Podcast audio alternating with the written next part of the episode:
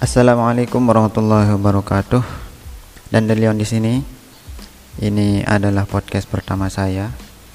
Jadi saya buat podcast karena nggak tahu harus ngapain. Karena lagi gabut, nggak ada kerjaan, makanya saya ya udah bikin podcast aja. Gitu. Karena saya lagi kepikiran sesuatu, kemudian tidak tahu mau menyalurkannya ke mana. Jadi yang saya pikirkan itu adalah lebaran dengan virus corona yang sedang mewabah.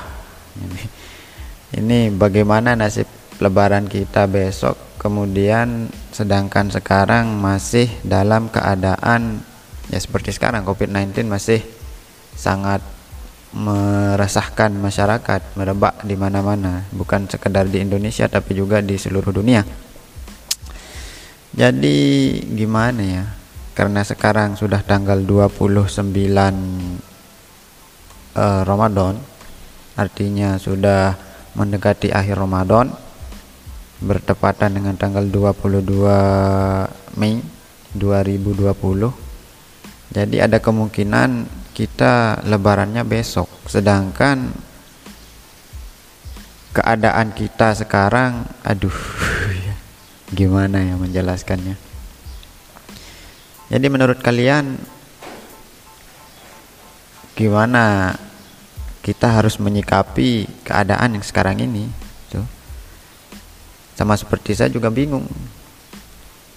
Besok kita mau sholat id tapi dalam keadaan corona mewabah otomatis pemerintah juga melarang dan saya masih ingat kalau e, pernah saya lihat pemerintah mengeluarkan surat bahwa tidak ditiadakannya sholat id akan tetapi di sisi lain sekarang ketika sudah mulai sebentar lagi lebaran banyak sekali kebiasaan kebiasaan dari orang-orang Indonesia terutama ya.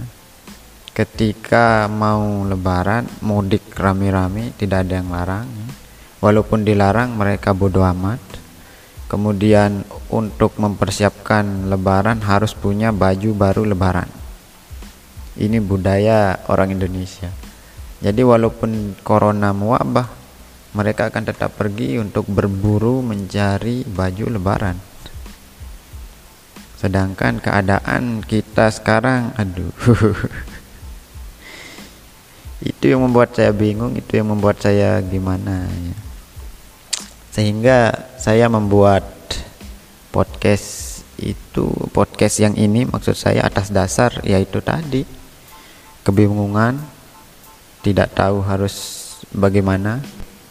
Sedangkan bahkan ada wacana yang kami baca ada uh, sebuah berita yang kami baca. Saya tidak tahu itu hoax atau bukan. Bahwa nanti ketika sudah diberikan oleh pemerintah peringatan ini dan itu akan tetapi tidak ada yang mengindahkan maka pemerintah akan mengangkat tangan. Kemudian biarlah seleksi alam yang terjadi. Jadi siapa yang bertahan itulah yang nanti akan tetap hidup. Pemerintah akan cuek kemudian akan mengatakan bodoh amat. Jadi saya berpikir ini siapa yang salah, apakah masyarakat atau pemerintah? Yang jelas dua-duanya memiliki sisi positif dan posisi eh, sisi negatif. Ya, saya tidak mau menghakimi pemerintah di sini atau saya tidak mau juga menghakimi masyarakat. Karena sekarang saya juga berposisi sebagai masyarakat. Jadi begitulah teman-teman.